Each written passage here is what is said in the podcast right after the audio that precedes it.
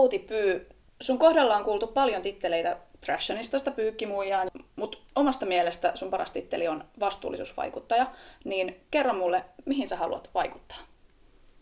Kyllä mä haluan vaikuttaa kaikkiin suomalaisiin. Meitä on 5,5 miljoonaa ja me kaikki käytetään joka päivä vaatteita.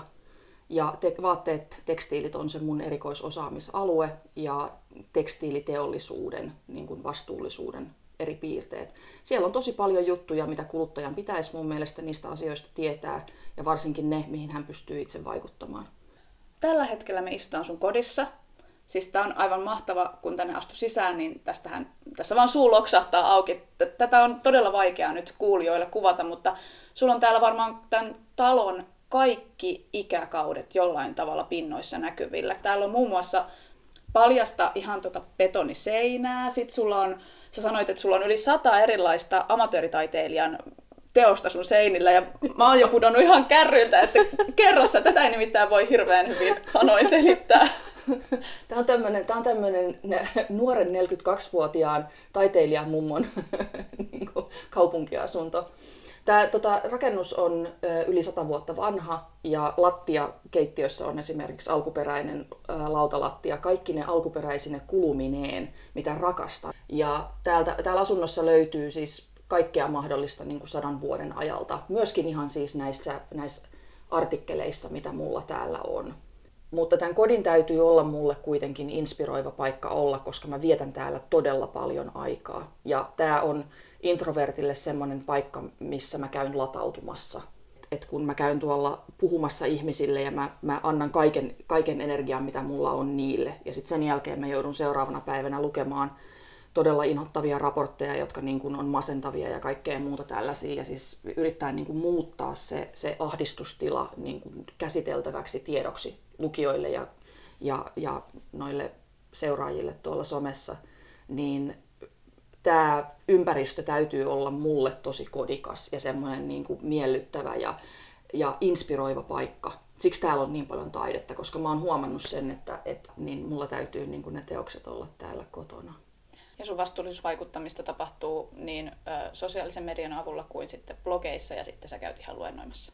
Kyllä, kaikissa mahdollisissa ö, digitaalisissa kanavissa, mitä vaan yksinkertaisesti niin kuin on tarjolla. Mä teen sitä siis joka päivä.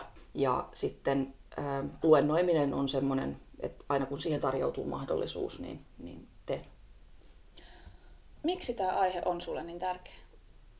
Vastuullisuus. Hmm. niin ajattelen, mulla ei ole edes lapsia oikeasti, minkä tavalla, millä mä voisin perustella tätä toimintaa.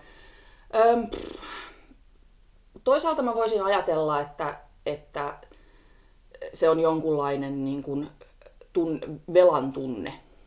Mä kuitenkin tässä nyt kaikesta lukemisen jälkeen niin on, on aika tietoinen siitä, siitä omasta kuluttamisen aiheuttamasta niin kuin jäljestä, joka totta kai ei me tiedetty asioista 20 vuotta sitten, että ei sitä ole niin kuin tahallaan tehty.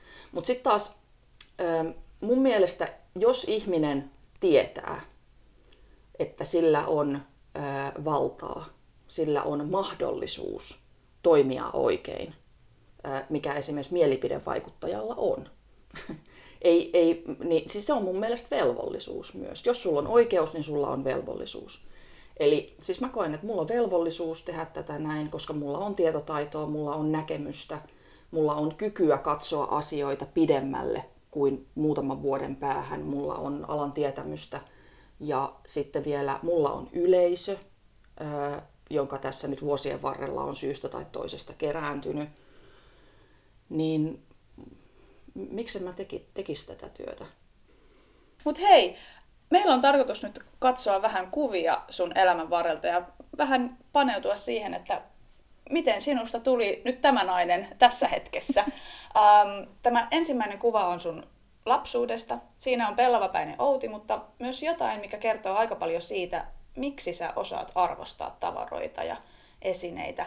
Kerro vähän, mikä tarina tähän liittyy. Tässä kuvassa tämä on todennäköisesti otettu jouluna silloin, kun mä oon seitsemänvuotias. Ja mä, toi paras joululahja sinä vuonna niin oli isän tekemä ihan siis levyvanerista aivan siis täysin niin kuin, ei mitenkään erityisen hienosti välttämättä edes tehty nuken sänky. Isä teki mulle vanerista Barbin sängyn, koska mulla ei ollut mahdollisuutta, tota, tai meillä ei ollut mahdollisuutta, hän ei niin pystynyt ostamaan sitä mulle sitä Barbin hienoa sänkyä, missä oli ne fluori pimeässä loistavat verhot ja mitä lie.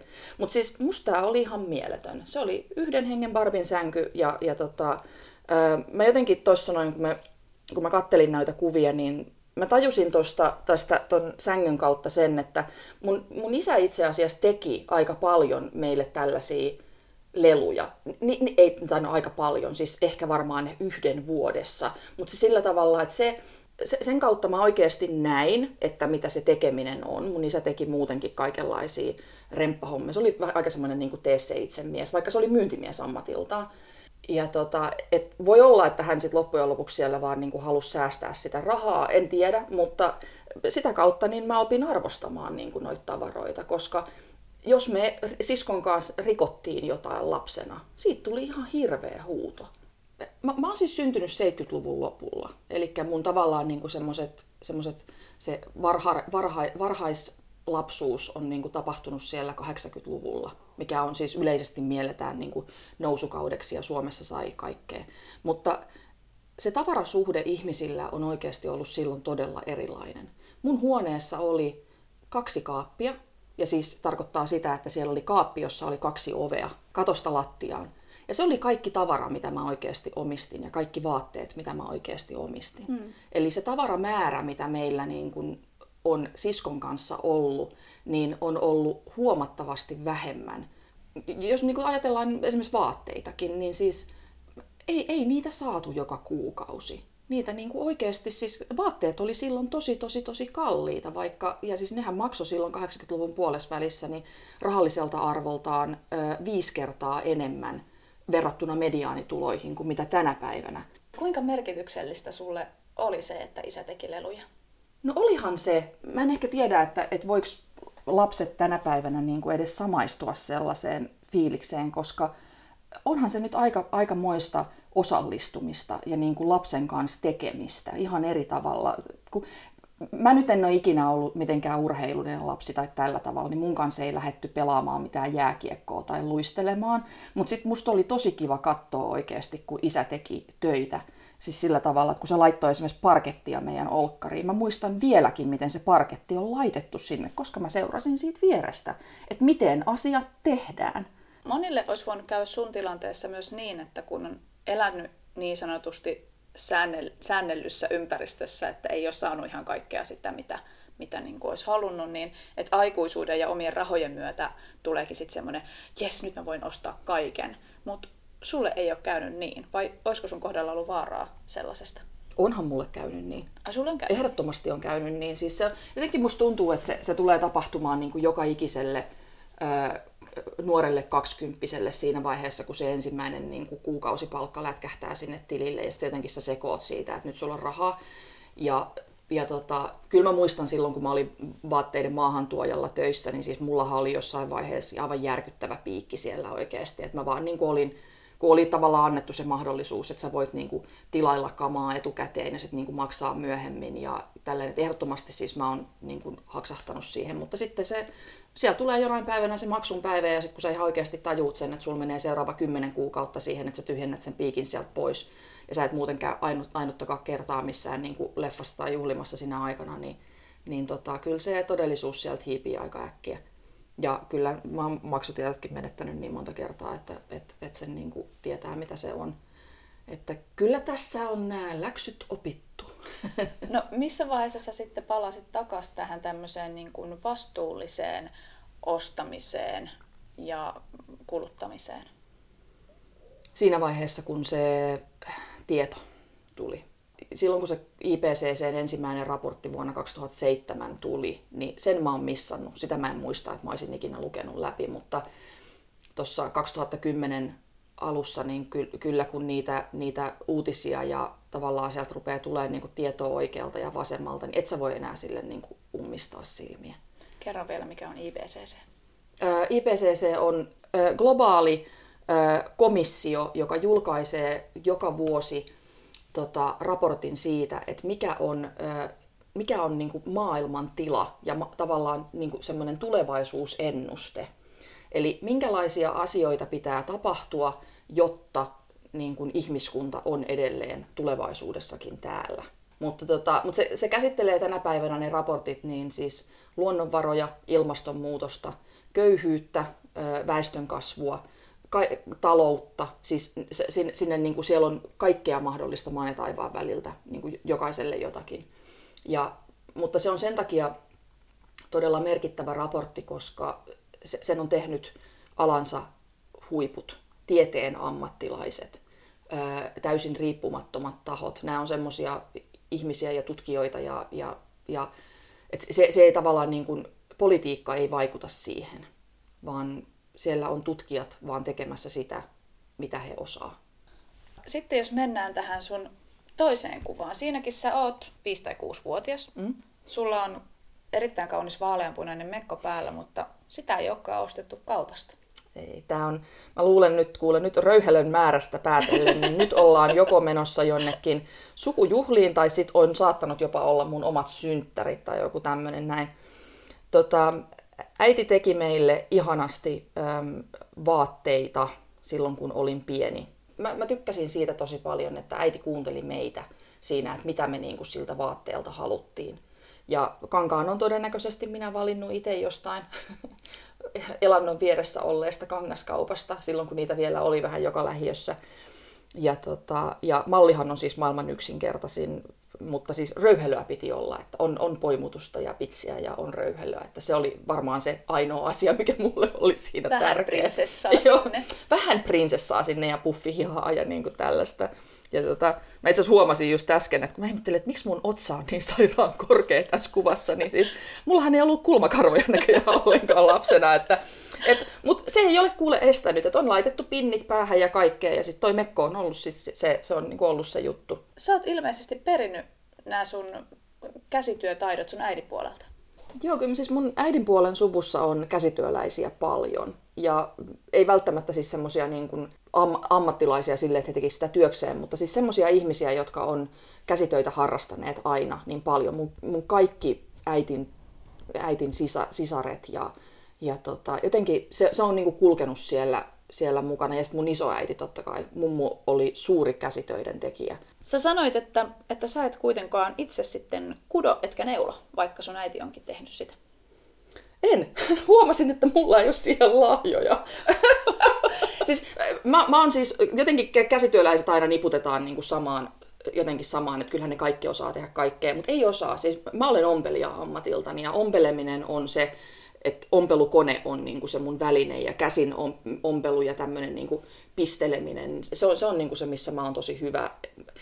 Mä en ole ikinä osannut neuloa, ne kaikki yritelmät, mitä mä oon tehnyt, ne on epäonnistunut tosi pahasti. Ja se on mulle tosi raskasta ollut sitä harjoitella. Niin se ehkä, ehkä myöhemmin, sit kun mun näkö heikkenee niin paljon, että mä en enää pysty ompelemaan, sit mun pitää vaihtaa mediaa.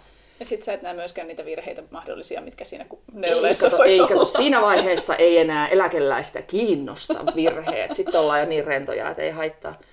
Kun sun äiti ompeli sulle ja sun siskolle vaatteita, niin kuinka usein te saitte uusia vaatteita? No ei me kyllä niitä kauhean usein saatu. Et siis se oli jotenkin, mun mielestä jotenkin mun lapsuudessani aika on ollut hitaampaa. Tiedätkö, se koko elämä on niin kuin ollut hitaampaa. Ja niin kuin tavallaan se, se, se että mitä, mitä me saatiin ja mitä me koettiin ja mitä me, niin kuin, kaikki niin kuin, mitä me nähtiin, niin siis kaikkea vaan tapahtui vähemmän ja hitaammin. Nythän me eletään siis yltäkylläisyyden aikaa tällä hetkellä. Ja musta tuntuu, että ihmiset ei oikein niin kuin tajua, mitä se tarkoittaa. Se ei tarkoita siis pelkästään niin kuin fyysistä materiaa, vaan se tarkoittaa ja niin kuin jotain resurssien käyttämistä, vaan se tarkoittaa ihan oikeasti sitä, että, että meidän ei niin kuin vielä 30 vuotta sitten tai 40 vuotta sitten, niin ei me altistuttu päivän aikana näin monelle eri asialle, mitä me altistutaan tänä päivänä. Ja mä väitän, että se on yksi syy siihen, minkä takia me ollaan ö, tänä päivänä niin ahdistuneita, mm. koska liikaa on liikaa. Mähän itse asiassa varmasti on käyttänyt siis käsitöitä niin kuin semmoiseen rauhoittumiseen, koska se on, ja se on ihan tutkitusti, siis käsitöiden tekeminen on rauhoittavaa, koska siinä se, on semmoista, siinä opetellaan sitä läsnäoloa ja sitä hitautta, oman pään kanssa olemista. Se on mulle sama asia kuin jollekin toiselle meditointi. Siinä mielessä niin, niin mä oon todella, todella tyytyväinen ollut tästä mun käsitöihin ajautumisesta. Mä olisin varmaan aivan siis jo lataamokunnossa muuten. Aina kun sä Outi sait sun äidin tekemän vaatteen, niin millaisia ajatuksia se sussa herätti? No olinhan mä ihan todella ylpeä. Siitä, siis tietenkin ylpeä siis sekä siitä, että mulla on jotain ihanaa ja erikoista ja uutta, mutta siis ihan myöskin niin kuin, onhan se ylpeyttä siitä, että, että susta pidetään, pidetään niin paljon, että sulle tehdään asioita ja sä arvostat sitä toisen ihmisen aikaa. Ja sitten kun mä tiesin, että ne oli niin kuin, äiti oli kelannut niihin kaikkiin tällaisia juttuja, että, että se, että esimerkiksi mä en kasva siitä heti ulos siitä vaatteesta, että siellä on kunnon saumavaraa, että sit voidaan niin kuin, mä, mä, mä kasvoin jossain vaiheessa lapsena pituutta tosi paljon, niin siellä oli oikeasti niin kuin lahkeen suut ja, ja niin kuin hihat ja kaikki tämmöiset, että sitten ne jäänyt silleen niin kuin typerästi lyhyeksi. Tässäkin kuvassa nyt on sulla toi Mekko, Mekko, niin materiaalit oli myös laadukkaita, että niitä pystyttiin sitten tuunaamaan, jos, jos oli niin, että Mekkoa piti vähän suurentaa tai sitten vastaavasti perästä tulevalle pienentää, niin se mm. onnistui. Ehdottomasti noi materiaalit oli oli 80- ja vielä 90-luvullakin niin aivan siis huikeasti laadukkaampia ja, ja erilaisia kuin mitä ne on tänä päivänä. Ne kesti esimerkiksi konepesuja ja niin kuin oikeasti käyttöä, että sitä vaatteita, vaatetta ei tarvinnut niin kuin varoa samalla tavalla kuin tänä päivänä. Ja sitten jos siihen joku tahra tuli, niin äiti ties, mitä sillä pitää tehdä. Et se, se mua ehkä harmittaa niin kuin tämän päivän, tämän päivän tota, nuorissa aikuisissa ja nuorissa, että ne ei tavallaan, niin kuin, niille ei ole sitä kokemusta siitä, että mikä, mikä on hyvälaatuinen vaate, koska miten semmoinen ihminen voi tavallaan sitten niin kuin ymmärtää sen, että mitä, mitä tämä niin kuin vastuullisuusskene oikeasti vaatii ja mitä tämä niin kuin kulutuskäyttäytymisen muutos vaatii häneltä, jos hänellä ei ole sitä kokemusta laadukkaasta materiaalista. Et se, se on niinku, sitä, sitä mä ehkä, ehkä yritän niinku tuolla ö, kirpparillakin, kun on siellä, siellä ihan tavallisena rivimyyjänä, niin yritän niinku sanoa, että, että, että tavallaan niinku aina kehua niitä materiaaleja, että joo, että tämä on polyesteriä, mutta tämä on 40 vuotta vanhaa polyesteriä. Et kuten näet, niin tälle ei ole tapahtunut mitään tälle vaatteelle. Että tota, et ne varmasti niin kuin, ymmärtää, että mikä siinä tekstiilissä niin kuin on säilyttämisen arvoista. Että se ei ole pelkästään se, että no mä nyt tykkään tästä väristä tai mä tykkään tästä mallista, vaan se, että sillä tekstiilillä on oikeasti ihan eri tavalla arvoa. Siis kirpputoreille, oli ne sitten hyvän tekeväisyyskirppiksiä tai mitä tahansa tekstiiliä kerääviä tahoja, niin kaikki se tämän päivän ö, huonolaatuinen tekstiili on heille suuri ö, kulurasite ja ongelma jos sä vaan ajattelet, että no mä nyt hankin tän nyt ja kyllähän tämä niinku, me, tää menee mulla vuoden tai tämä menee mulla puoli vuotta ja sitten tämä vaan niinku, jotenkin, että jos ajatusmaailma on tota, niin sit sä oot kyllä ne lumppus ansainnutkin. Että toi on ehkä niinku se, että mitä tavallaan mä nyt toivon, että tuolta nuoremmasta polvesta niinku me saatais vähän, vähän forsee tälle tämmöiselle kestävyysajattelulle, että niinku sitä alettaisiin ihan oikeasti ihannoimaan sitä semmoista kulttuuria, että sä käytät samoja vaatteita niin kuin päivästä toiseen, viikosta toiseen, vuodesta toiseen. Että miten sä onnistut käyttämään tota samaa vaatetta joka päivä, tai ei nyt ihan joka päivä, mutta edes joka viikko, ja pitämään sen niin kuin tollasena, että ku, kuitenkin näkee, että sä et missään niin kuin lasipullossa elä. Niin.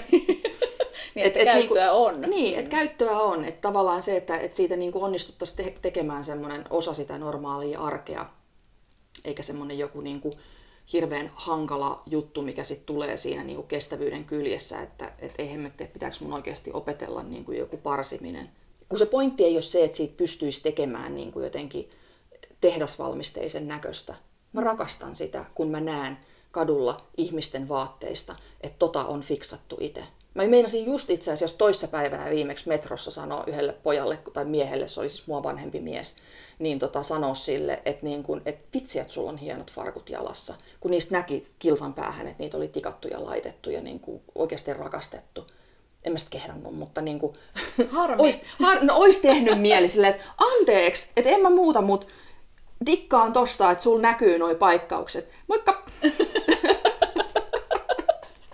Hänellä olisi voinut tulla siitä hyvä mieli. Toivottavasti hän kuulee sen nyt. Toivottavasti. Sinä, sinä, sinä mies siellä. Ty- tykkäsin farkuistasi. Hei, meillä olisi aika siirtyä kolmanteen kuvaan.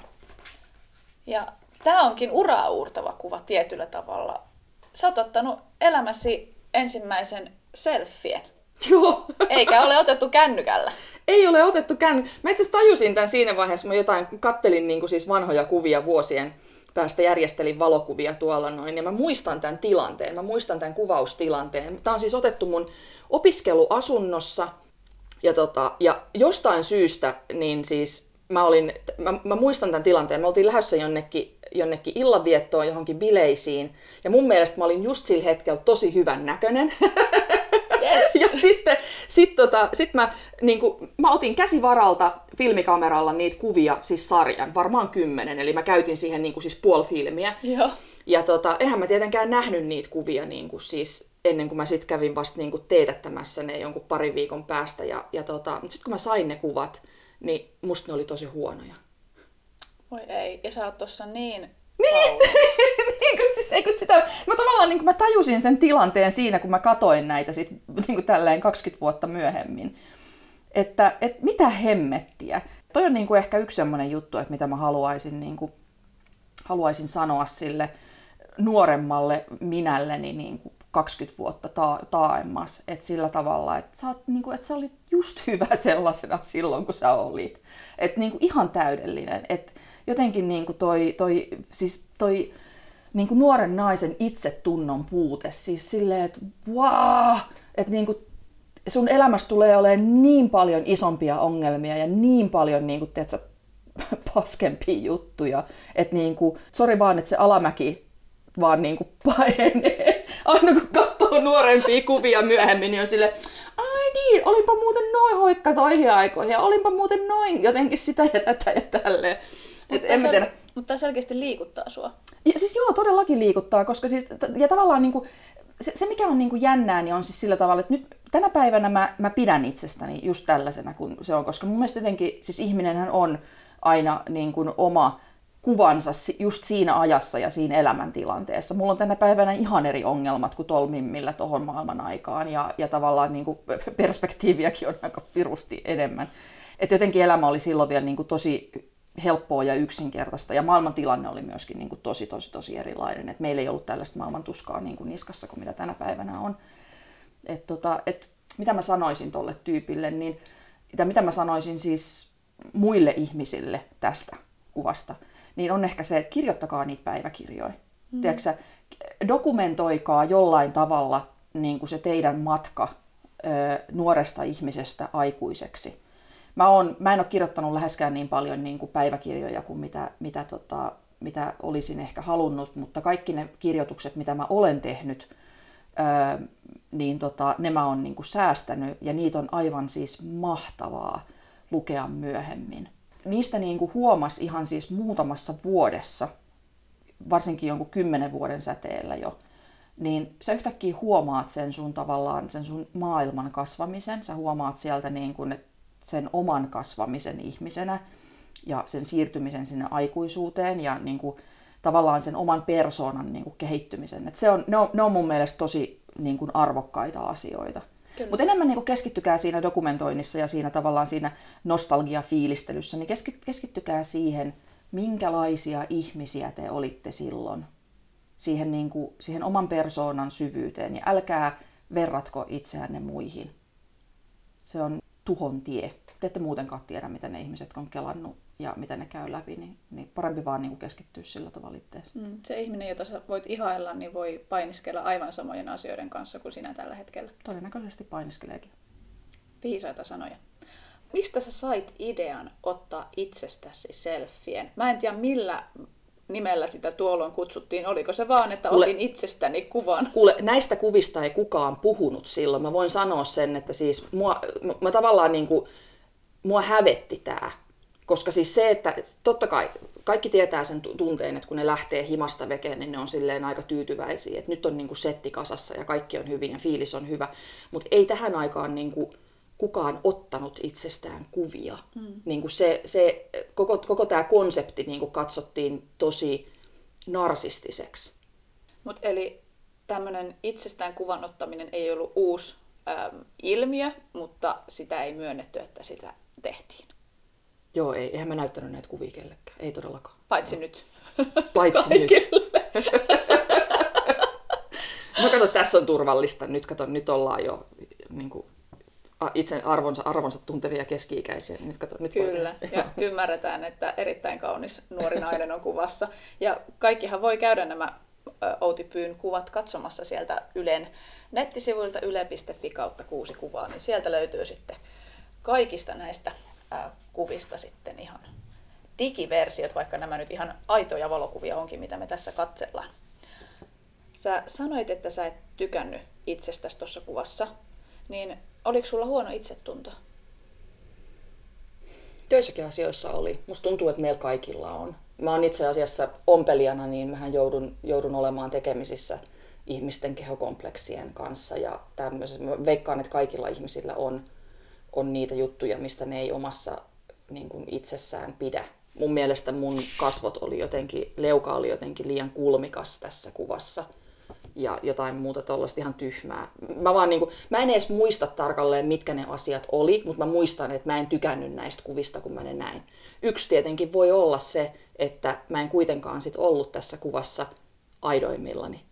Että noi on semmosia niin kuin minäkuvaan ja kehoon liittyviä asioita, mitä ompelija joutuu käsittelemään. Et mähän olin tässä vaiheessa vasta, vasta alo- aloittanut opiskelija, että en mä niinku niitä pystynyt silloin käsittelemään kauhean syvällisesti vielä. Ja sitten kun sä oot vielä täysin kasvava ö, henkilö, kasvava persona tuossa vaiheessa, niin ei mulla ollut minäkuva mitenkään niin kuin erityisen rakentunut tuohon aikaan.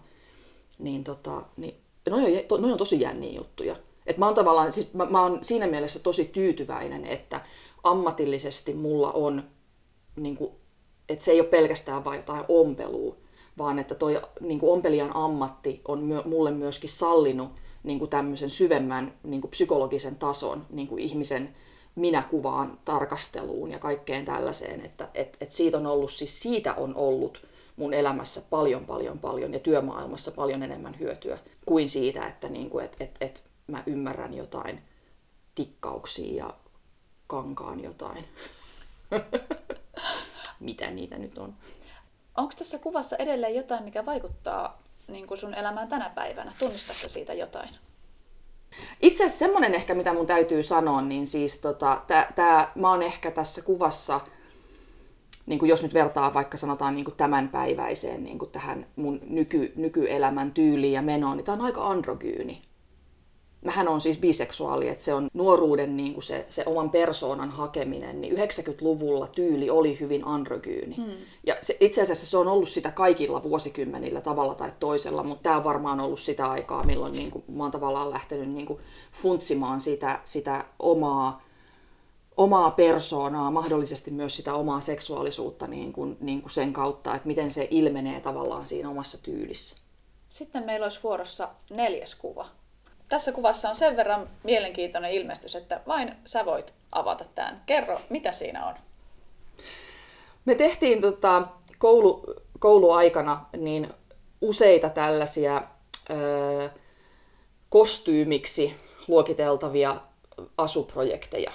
Ja tässä kuvassa, vaikka se ehkä välttämättä siltä ensikatsomalta näytä, niin tässä on siis syvänmeren kala erittäin myrkyllinen yksilö nimeltä Siipisimppu. Siipisimppu? Kyllä, se on semmoinen vähän niin kuin semmoinen... Onko piikkejä? On. Sillä on semmoiset piikkievät, jotka liehuu kuin, niin kuin, kuin semmoinen, niin kuin semmoinen silkkinen evä. Ja se on tosi värikäs semmoinen raidallinen ja sitten sillä on semmoinen hyvin alaspäin kääntynyt, hyvin myt, mytryinen iso suu. Tämän projektin nimi oli siis Vesiasu. Ja me tehtiin nämä ryhmätöinä, eli mä en ole ainoa, joka tätä oli tekemässä silloin ja olen kyllä tuolla asussa sisällä, koska mä sain, sain, sain luvan esitellä tämän. Ja tota, olin siis käynyt lukemassa Siipisimpun elämästä aika paljon, niin mä ehkä ymmärsin sitä, yritin, yritin kanavoida sitä, että miten se liikkuu. Miten ja, siipisimppu liikkuu? Äläpä, äläpä, että miten sä oot niin kuin, tosi kaunis, mutta samalla tosi myrkyllinen. Ja sit sä et oikeasti, se oli vähän semmoinen joku erakkokala, että se ei oikeasti niin kuin, halua olla kenenkään kanssa. Ja heti jos joku tulee siihen lähelle, niin se on saman tien, tiedätkö, niin kuin, jotenkin kalkkarokäärmeen omaisesti niin kuin varottamassa siitä, että älkää tulko lähemmäksi. Todella wow. mielenkiintoinen yksilö. Mutta anyway, niin tota, tässä me tehtiin siis kouluaikana ö, useita tällaisia tämmöisiä aika mielikuvituksellisia ö, projekteja, asuprojekteja, ja nämä ei missään tapauksessa ollut siis mitään niin kuin ekovaatteita, vaan näiden, täm, näiden projektien tarkoitus, niin muistaakseni nämä päätyi nämä asut sitten loppujen lopuksi johonkin teatteriesitykseen. Mutta siis meille niin nämä oli ensisijaisesti siis tekniikkaharjoituksia. Eli millä tavalla, jos sulle annetaan oikeita silkkiä, niin parikymmentä metriä ja, tai joku kymmenen metriä, ja sitten sulla on käytettävissä koko koulun fasiliteetit, niin että mitä sä pystyt tekemään niillä materiaaleilla, mitä annetaan. Eli sä hyväksyt tällaisten epäekologisten materiaalien tai vaatteiden teon silloin, kun kyseessä on opiskelija?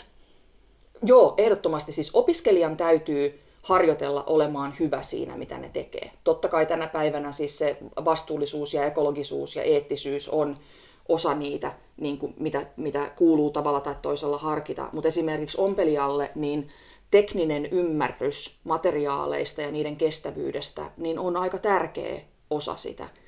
Ja tätä samaa, samaa niin vaikka nää, me, me tehtiin nämä asut sillä tavalla, että nämä kesti. Me, me suunniteltiin nämä asut sillä tavalla, että hyvin monen kokoinen ihminen pystyy menemään sinne sisälle. Ö, eli niitä ei ole tehty jollekin yhdelle meidän ryhmästä, vaan siis sillä tavalla, että sinne olisi voinut kuka tahansa oikeastaan niin kuin mennä ja niitä käyttää. Ja esiintymisasuille ja artistiasuille ja, ja tämmöisille niin kuin erikoislavakäyttöön ja no, esiintymiskäyttöön tarkoitetuille vaatteille, niin niiden kestävyysspeksit on ihan eri luokkaa niin kuin jonkun käyttövaatteen kanssa. Ja niissä niin, ei niissä niin kuin ensisijaisesti mietitä sitä, että onko tämä jotain luomupuuvillaa, vaan niissä niin kuin mietitään sitä, että jos tämä sama henkilö käyttää tätä vaatetta ö, kahden tunnin keikan ö, sata keikkaa vuodessa, niin kestääkö tämä? Sun mielestä tämä vastuullisuus jakautuu kahteen asiaan, ekologisuuteen ja eettisyyteen, ja sun arvomaailma painottuu tähän ekologisuuteen. Joo, vastuullisuus pitää sisällään molemmat. Se jotenkin musta aina välillä unohdetaan, että, että kun puhutaan niin kuin ekologisuudesta ja eettisyydestä ja sit vastuullisuudesta, niin ihmiset jotenkin luulee, että ne on kolme eri asiaa. Mutta siis ekologisuus plus eettisyys on yhtä kuin vastuullisuus. Se on se iso kattotermi näille kaikille. Olen huomannut sen, että ihmiset painottaa, eri ihmiset painottaa yleensä jompaa kumpaa enemmän. Esimerkkinä vegaani painottaa yleensä eläinten oikeuksia, mitä kautta se tulee se etiikka, eti, etiikka niin kuin väistämättäkin korkeammalle. Ja se saattaa olla aika läpitunkevaa niin kuin koko sen kulutuksen läpi. Mutta mulla itsellä, nyt kun näitä IPCC-raportteja on lukenut, niin kyllä se mulla itsellä painottuu siihen, siihen ekologisuuteen, erityisesti hiilijalanjälkeen, koska se hiilijalanjälki on tänä päivänä niin kuin prioriteettilistalla kiireellisimpien joukossa, niin mä en jotenkin niin kuin, kaiken tämän tiedon kanssa, niin mä en pystyisi elämään ja painottamaan jotain muuta enemmän kuin sitä. Mutta mä ymmärrän samalla, että, että kun niitä vastuullisuuden muotoja on tosi paljon, niin mä uskon kuitenkin siihen, että, että nämä kaikki vastuullisuuteen liittyvät asiat, niin mitä tahansa sä päätät toteuttaa niistä keinoista, kunhan toteutat jotain. Että tavallaan tämä, että sanotaan, että tee jotain, niin kuin, niin kuin do small things, niin, niin siis joo, kyllä, mutta mä toivon, että se tavallaan, niin kuin, että ihmiset ymmärtää niin kuin sen asteikon myöskin, että missä kohtaa niin kuin se niiden toiminta menee. Että, että sitten että siellä olisi tavallaan niin kuin se halu niin kuin, no, niin kuin siirtyä seuraavalle tasolle sinne merkityksellisempien ja merkittävämpien tekojen niin kuin lähelle. Mitä sä ennustat, että kuluttamiselle tulee tapahtumaan lähitulevaisuudessa? Se tulee muuttumaan täysin. Aivan täysin. Se tapa, mitä, millä me ollaan kulutettu viimeiset sata vuotta tai edes viimeiset 20 vuotta, niin ei tule jatkumaan enää kauhean kauan. Kysymys on lähinnä sitten enemmänkin siitä, että, että lähteekö se muutos meistä itsestä. Ja sitä kautta niin kun, se muuttuu omaehtoisesti. Vai että lähteekö se muutos liikkeelle sitten jostain meidän ulkopuolisista tekijöistä, esimerkiksi luonnonkatastrofeista Mutta siitä mä oon aivan varma, että mun ikäpolven lapsen lapset tulee katsomaan mun sukupolvea ja mun vanhempien sukupolvea sillä tavalla, että mitä helvettiä te kelasitte. Että ne ei niinku tavallaan pysty samaistumaan siihen enää siis millään tavalla. Tämä muutos tulee olemaan iso ja se tulee olemaan radikaali ja mun mielestä niinku tosi paljon helpommin vaan näitä asioita saataisiin eteenpäin. Että jos niinku ihmiset olisi pikkasen avoimemmin mielin oikeasti tässä näin. Että nyt tässä ei oikeasti ole voittajia eikä tässä ole niinku häviäjiä. Me ollaan kaikki häviäjiä, jos tämä menee niinku huonosti ja me ollaan kaikki voittajia, jos tämä jollain ihmeen keinolla saadaan oikeasti onnistumaan. Sitten mennään viidennen kuvan myötä matkalle Kiinaan ja tarkemmin Shanghaihin, jossa sun maailmankuva ehkä jollain tavalla muuttu ja vuonna 1998 kävit tämän reissun, niin kerro, millaiset ajatukset sulla on tässä kuvassa? Tämä kuva on otettu semmoiselta tota, kolmen viikon reissulta mihin mä siis lähdin. Mulla oli opiskeluaikana, niin mun opiskelun toisena vuonna, niin tota, oli kolmen viikon tämmöinen työharjoittelujakso. Ja mä sitten niin kuin, olin omasta mielestäni tosi fiksu ja kysyin niin kuin äitiltä, että, että tota, mun äiti on siis ollut urheiluvaateteollisuudessa mallistopäällikkönä ja ostajana. Eli mun äiti on ollut se ihminen ö, sieltä yrityksestä, joka on niin kuin, lentänyt jatkuvasti monta monta kertaa vuodessa niin tota, niin kuin Suomen ja Kiinan väliä ja käynyt siellä paikan päällä katsomassa niin kuin sitä tuotantoa ja niitä tuotteita ja neuvottelemassa siitä, että miten sitä, miten sitä tuulipukua nyt niin kuin sitten tehdään. Ja mä sitten kelasin, että niin kuin, koska musta se kuulosti tosi jännittävältä, mitä äiti teki. Mä en tohon aikaan ollut enää moneen vuoteen asunut äitin kanssa samassa, koska mä eron jälkeen olin, vanhempien eron jälkeen olin muuttanut isän kanssa asumaan. Niin mä en silleen niin kuin tiennyt tarkalleen, mitä mun äiti tekee, mutta se kuulosti tosi niin kuin, mielenkiintoiselta. Ja sitten tota, mä pyysin, että äiti voisi järjestää, että voisiko mä tulla messiin. Ja mun äiti järjesti kyllä sen matkan, mutta hän järjesti sen sillä tavalla, että mä lähdin sinne yksin. Niin kuin, että mun isäntä perheenä niin oli kaksi eri tehtaanomistajaa, jotka oli siis, mun äiti oli niin kuin niiden asiakas. Eli mustahan pidettiin aikamoista huolta. Et sen reissun aikana niin mun tehtävä oli tutustua niihin vaatetehtaisiin.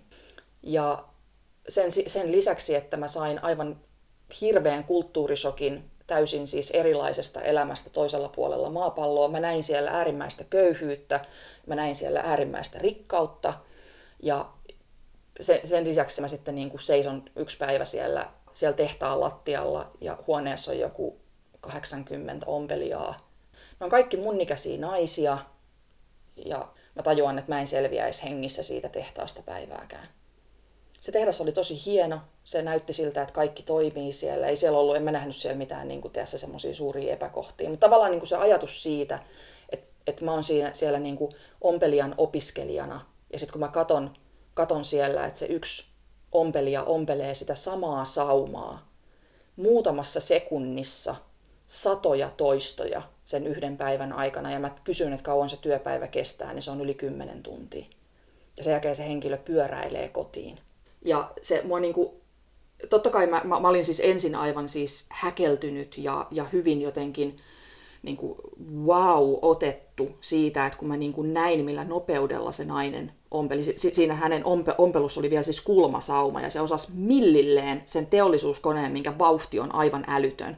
Se on niin kuin tässä Ferrari antaisi jollekin niin kuin 16-vuotiaalle niin, niin siis, että se osasi niin kuin pysäyttää sen neulan just oikeassa kohdassa, kääntää sen työn ja sitten sen jälkeen jatkaa. Että sillä ihan oikeasti meni sen saman sauman ompelemisessa niin muutama sekunti. Mulla olisi mennyt joitakin minuutteja. Niin en mä halunnut. Ja sitten sit sen jälkeen, sä, kun sä huomaat, että sä et halua tehdä tota duunia, sitten tulee se niin kuin semmoinen pahoinvointi siitä itsekyydestä, että miksi ton ihmisen pitäisi tehdä tota duunia, jos mä en suostu, suostuisi edes tekemään tota duunia. Siinä vaiheessa sä tajuut sen etuoikeuden, kun sit sä ymmärrät, että sulla on valinta, että sä voit valita sen, että sä et tee tota duunia, että sä vähän meet tekemään jotain mukavampaa ja kivempaa. Ja voit kouluttaa itsesi tekemään jotain mukavampaa ja kivempaa, ja valtio vielä maksaa sulle siitä, että sä koulutetaan niin tekemään jotain – ja sitten joku toinen joutuu tekemään sen duunin mun puolesta. Et kun mä tavallaan niin kuin tajusin sen, että miten, miten paljon niitä ihmisiä sen yhden tuotteen matkan varrella on, ja ne on oikeita ihmisiä, jotka käyttää koko elämänsä tuommoisen triviaalin paskaduunin tekemiseen, niin kyllä siitä tuli aika oksettava fiilis. Että tota, ja sitten mut vielä niin paluumatkalla, paluumatkalla Helsinkiin, joku kahdeksan tunnin lento, suora lento Finnairilla, niin mut oli vielä upgradeattu business-luokkaan paluumatkalla takaisin, Apua. koska mä olin, siis, niin kuin, tiedätkö, että niin kuin mä istun siellä business-luokassa ja niin kuin, mä en niin kuin, nuku silmäistäkään sen koko paluumatkan aikana ja mä vaan niin kuin, itken siellä, yritän katsoa niin kuin, leffaa ja yritän niin kuin, diilaa sen kanssa, että mille, minkä, minkä hemmetin alalle mä oon niin kuin, oikeasti niin kuin, opiskelemassa nyt, miten mä elän itteni kanssa, että mä, mä oon niin kuin, lähössä tälle, tälle alalle, mitä se tarkoittaa, ja niin kuin, pitäisikö mun vaan vaihtaa alaa, miten, miten, mä, niin kuin, miten, mä, niin kuin, miten mä voin elää itteni kanssa.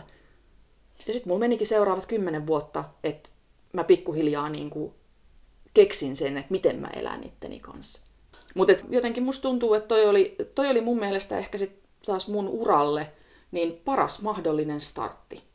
Mä, mä voin ihan oikeasti niin kuin sanoa täysin avoimesti, aidosti ja hyvin omakohtaisilla kokemuksilla, että miksi mä teen tätä työtä, mitä mä teen. Koska ei, ei tommonen kokemus, niin kuin, ei se häviä sun mielestä. Kerro mulle, mikä on se kuva, mikä vielä on ottamatta?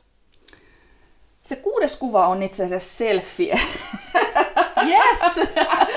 se kuudes kuva on niinku sel... ei, se, ei se ole selfie. Selfie tarkoittaa sitä, että sun pitää itse ottaa se kuva, mutta siis sanotaan, että se on, se, on, se, on, se on kuva minusta. Ja tota, sanotaan, että mä, mä en tiedä, missä se kuva otetaan, mä en tiedä, milloin se otetaan, mutta mä toivon, että mä oon siinä kuvassa todella tyytyväinen. Ja mä voin sanoa, että siis niitä kuvia ei ole paljon tähän mennessä elämää, että musta on otettu, että missä mä olisin ihan siis aidosti täysin tyytyväinen. Eli se, se, niin kuin se, se, se kuva todennäköisesti sisältää aika paljon semmoista niin kuin huojennusta. Tähän hetkeen verrattuna se on hyvin toiveikas, optimistinen. Annan myöskin itselleni krediittiä siitä, että mä toivon, että siinä kuvassa mä olen ollut se yksi ihminen, joka on saanut niitä asioita aikaiseksi. Sen verran itsekäs mä oon ja mä toivon, että mullakin on merkitystä ja mun teoilla. Ja tota, mut joo, mä, mä toivon, että se, se kuva otetaan jossain vaiheessa, että missä mä voisin oikeasti olla tyytyväinen. Toivottavasti se ei ole mun kuolivuotella. Toivottavasti se on aikaisemmin.